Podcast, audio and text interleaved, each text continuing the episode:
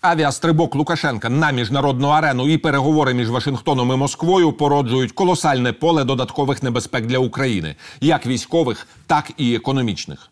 Захоплення літака з Протасевичем робить Луку в очах всього світу не лише останнім диктатором Європи, але й міжнародним терористом. Навіть для китайських друзів він стає токсичним. У цій ситуації підтримати його може лише Путін, але якою ціною підтримає, а потім остаточно проковтне разом з Білоруссю.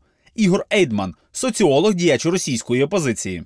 Нову ситуацію, в якій опинився світ, червоні лінії на переговорах між президентом Байденом і Путіним та українське питання аналізуватиме експерт з питань міжнародної політики, екс-голова апарату уряду Азербайджану Раміс Юнус, який перебуває у Вашингтоні.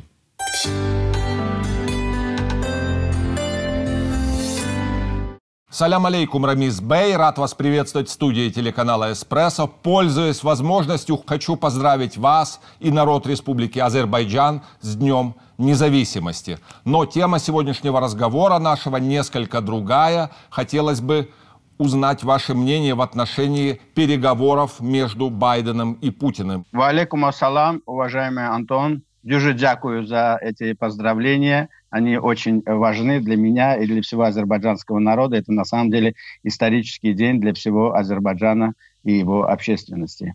Что касается э, вашего вопроса, значит, давайте пойдем по порядку.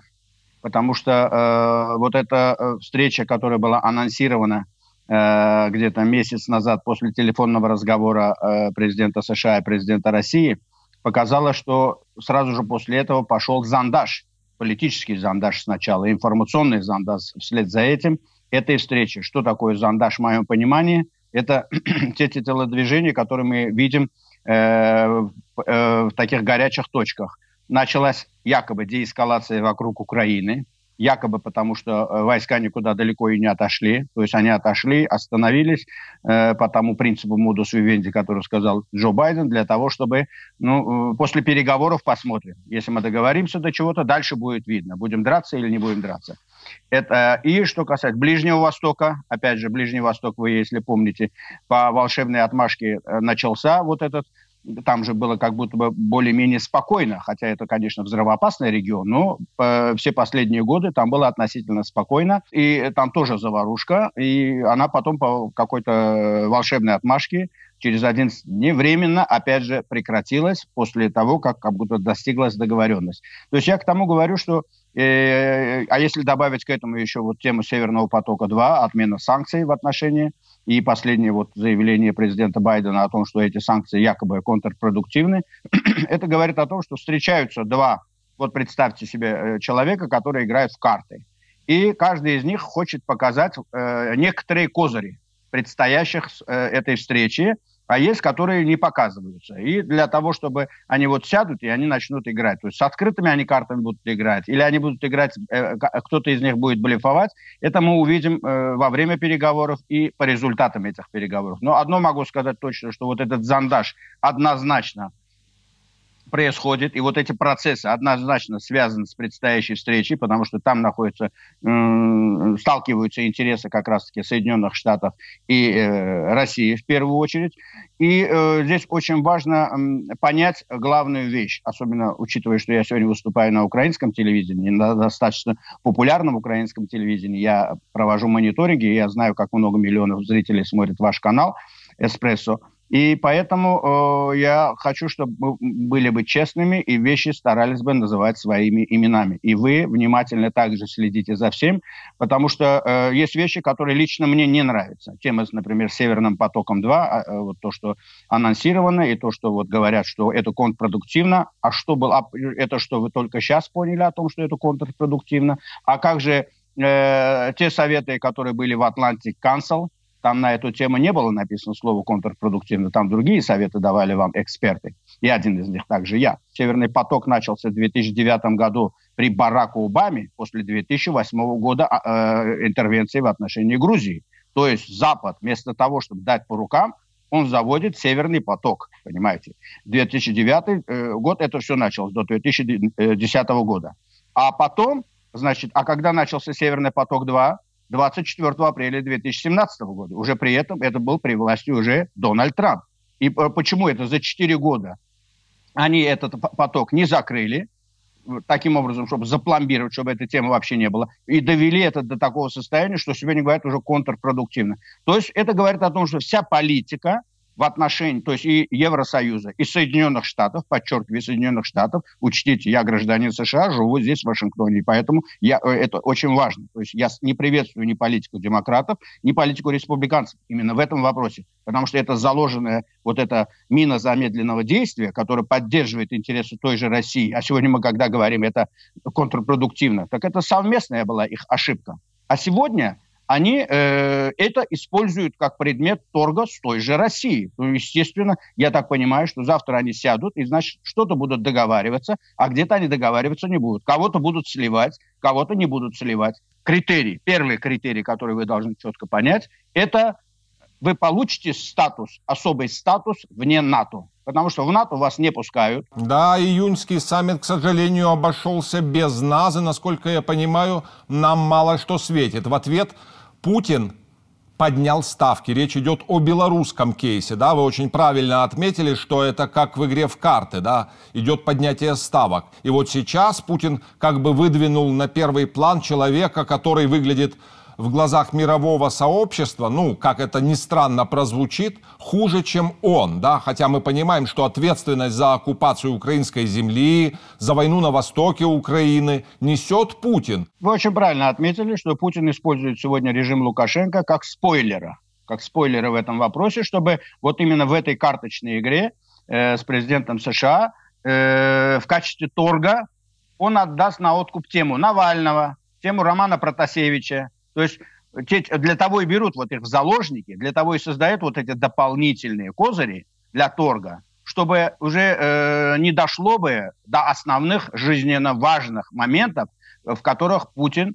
и его режим не собирается уступать. Это касается Лукашенко, это касается Украины, это касается э, Сирии. Но я вас уверяю, что то, что сделано сегодня Лукашенко этим режимом, это проверка очередной раз на вшивость, на беззубость того же Евросоюза, потому что это плевок и пощечина в отношении Евросоюза, не Соединенных Штатов. Ну, руками э, через э, Евросоюз, конечно, и бьют и по Соединенным Штатам, потому что это их союзники. Это не просто союзники вне НАТО, это все члены НАТО. И поэтому, если э, самолет из страны НАТО, Греции, летит в страну НАТО, в город Вильнюс, и э, представьте себе, э, его э, вот так сажают э, террористическим образом. И как будет реагировать НАТО на это? Это пассажирский самолет с гражданами НАТО. Как вы можете и не так реагировать? И уже прошло, посмотрите, сколько дней, пока только разговоры. И вот это разговор о том, что небо закрыть, здесь не только небо надо закрыть, здесь надо закрыть и землю, надо закрыть все торговые экономические отношения, надо показать всю жесткость. Они эту вот э, жесткости не показали, как мы видим в отношении с Навальным, они не показывают это сейчас. Это же наблюдают не только в Украине, это наблюдают в Молдове, это наблюдают на Южном Кавказе, это наблюдают в моем родном Азербайджане, понимаете? Поэтому и когда кто-то начинает потом э, защищать вот э, проталкивать вот эти интересы. Я, заметьте, последнее время э, скептически стал относиться ко многим моментам после Второй Карабахской войны, потому что я увидел, что Азербайджан, моя историческая родина, отвоевал 95% своей территории, почему 95? Потому что 5% вы знаете, пока там русские находятся. Вот. Эти 95 вопреки Евросоюзу, вопреки Соединенным Штатам. Вы понимаете? вот той стране, гражданином которой я являюсь. И это было сделано благодаря именно тем странам, которые не имеют никакого отношения вот ко всему этому. Это Турция, это э, Пакистан, это Израиль, это э, Украина. Вы должны это понимать. И для вас, повторю еще раз, главный критерий – получите, если вы этот статус, тогда это говорит о том, что да, эта тема была на повестке дня, Соединенные Штаты четко сказали, что мы это сделаем, потому что смешно. Посмотрите, если вы посмотрите на список стран, кто имеет этот статус вне НАТО, Соединенными Штатами, вы увидите некоторые такие страны, которых на политической карте вообще даже не видно, и никто их не знает. Есть солидные страны, которые важны для США. Это как Южная Корея, как Япония, как э, Австралия, как Израиль и, и Соединенные Штаты. Посмотрите, как с ними себя ведут. А есть такие страны, я не хочу их обижать, поэтому не буду в эфире их называть, Э, вот, но которые не играют той роли, например, на политической карте, которую играет Украина. Самая большая географически по населению и в важном месте находится такая страна. Поэтому это давно надо было сделать. Как вы правильно отметили, Если на Беларусь упадет железный занавес экономический, да, для того, чтобы режим Лукашенко почувствовал всю цену да, своих преступлений, то перед Украиной может э, возникнуть очень болезненный вопрос. Речь идет об импорте нефти и нефтепродуктов. Конечно же, мы понимаем, что они российские, но они заходят в Украину через Беларусь. И тут как вы тоже правильно намекнули, есть вопрос стратегической связи и с Азербайджаном, и с Турцией. Да, мы понимаем, что всегда бакинская нефть была самой главной вещью в аппетитах Москвы. Энергозависимость от одиозных стран, она э, вынуждает закрывать глаза на многое, на многие принципы, которые вы проповедуете. И это же видят, видно по всему миру. И поэтому э, давно можно было бы освободиться от энергозависимости от той же России. Давно можно было э, решить многие вопросы. И вместо того, чтобы строить Северный поток и Северный поток-2, можно было бы совершенно другие э, нефти и газопроводы строить из других мест. Можно было бы решить этот вопрос по-другому. В свое время Америка начала эти тоже сланцевые месторождения разрабатывать тоже не просто так. А если мы будем всю жизнь зависеть от Венесуэлы, от Саудовской Аравии, от России и от других одиозных режимов, у которых так получилось, э, нефть сегодня у них находится. Да? То есть это же не говорит о том, что это вечно должно так продолжаться. Надо смотреть на перспективу и строить эту стратегию. К сожалению, я сегодня этого вообще не наблюдаю, в первую очередь, в той же Европе. В США это наблюдается, уже начали эти процессы делать. Ну, просто США за океаном находится. И поэтому пока это дойдет до Евросоюза и до той же Украины, вы должны сегодня уже знать, что вот, вот я вам сказал, вот видите, вы это просчитываете. Как давно это надо было, было просчитать и начать работу с теми странами, которые э, в конечном итоге вот поддержат, э, как они поддержали тот же Азербайджан. Ну, Азербайджан ситуация немножко легче была, что у нас своя нефть и свой, э, свой газ. Но заметьте, Азербайджан также, Баку Джейхан, не делал через Армению. Вы видите, не через а это через Грузию, через Баку, Турцию. Тбилиси, Джейхан, Пошло да. в ту же Армению поддерживала Франция, а Армению поддерживали Соединенные Штаты. И что? Азербайджан четко сказал, хотите эту нефть, маршрут будет вот такой. Вот и все, и Азербайджан от этого выиграл. А вот в теперешней сегодня... ситуации, Рамис Бей, уважаемый, придет ли официальный Баку на помощь Киеву, да, поскольку мы понимаем, что в Кремле тоже сидят не дураки, они очень хорошо просчитывают, и в случае чего они знают те или иные болевые точки, и я понимаю, да, что в случае чего они включат, не знаю, режим полного беспредела и начнутся телефонные звонки из Кремля, да, что, мол, не надо заключать с Киевом и с киевскими энергетическими компаниями тех или иных торговых соглашений в отношении нефти и нефтепродуктов. Работайте с Азербайджаном и с Турцией. Они, чтобы вы знали, Азербайджан ведет сегодня очень грамотную внешнюю политику, потому что у Азербайджана есть зонтик в лице Турции. И все вопросы, связанные с Россией, Азербайджан решает через ту же Турцию. Россия уже больше на Азербайджан так сильно наехать не сможет, как она сделала до этого. Точно так же и Украина должна поступать. Если вам нужно решать какие-то вопросы, решайте с Турцией. Турция э, э, имеет жизненно важные стратегические интересы с Украиной, у Турции с Украиной вы видите, как прекрасно развиваются отношения. Усиливайте это, и вот через этот канал и решайте все остальные вопросы. Никто не сможет вклиниться во взаимоотношения Турции и Азербайджана. Как бы они этого не хотели. Они могут конечно, мутить воду. Они могут, конечно, кровь пить, создавать всякие проблемы. То, что мы сегодня видим, например, на азербайджано-армянской границе, вы это видите. И очень многие другие моменты, которые я сейчас озвучивать публично не хочу. Чтобы вы знали, там идет закулисно очень жесткое противостояние. И, э, потому что а, э, Россия хочет вернуть Армению. И она хочет туда э, снова вернуть к власти людей типа Качаряна и всех остальных. То есть достаточно усилить вот это. Но они превратили Пашиняна в так называемую хромую утку. В том-то и дело, я для того вам это говорю, поэтому э, идут вот эти подковерные игры, и мы видим, как это происходит в первую очередь э, в Суникской области. Вот вчера произошла очередная провокация на границе Кельбаджарского района между Арменией и Азербайджаном. Поэтому э, диверсанты были задержаны, шесть человек арестованы, армянских солдат. То есть это для чего все делается? А куда смотрят эти миротворцы? Чем они там занимаются? Это все делается для, потому что в Армении идут выборы. Это все преддверие выборов, потому что, чтобы поднять ставки, как вы правильно отмечаете. Я к чему это веду?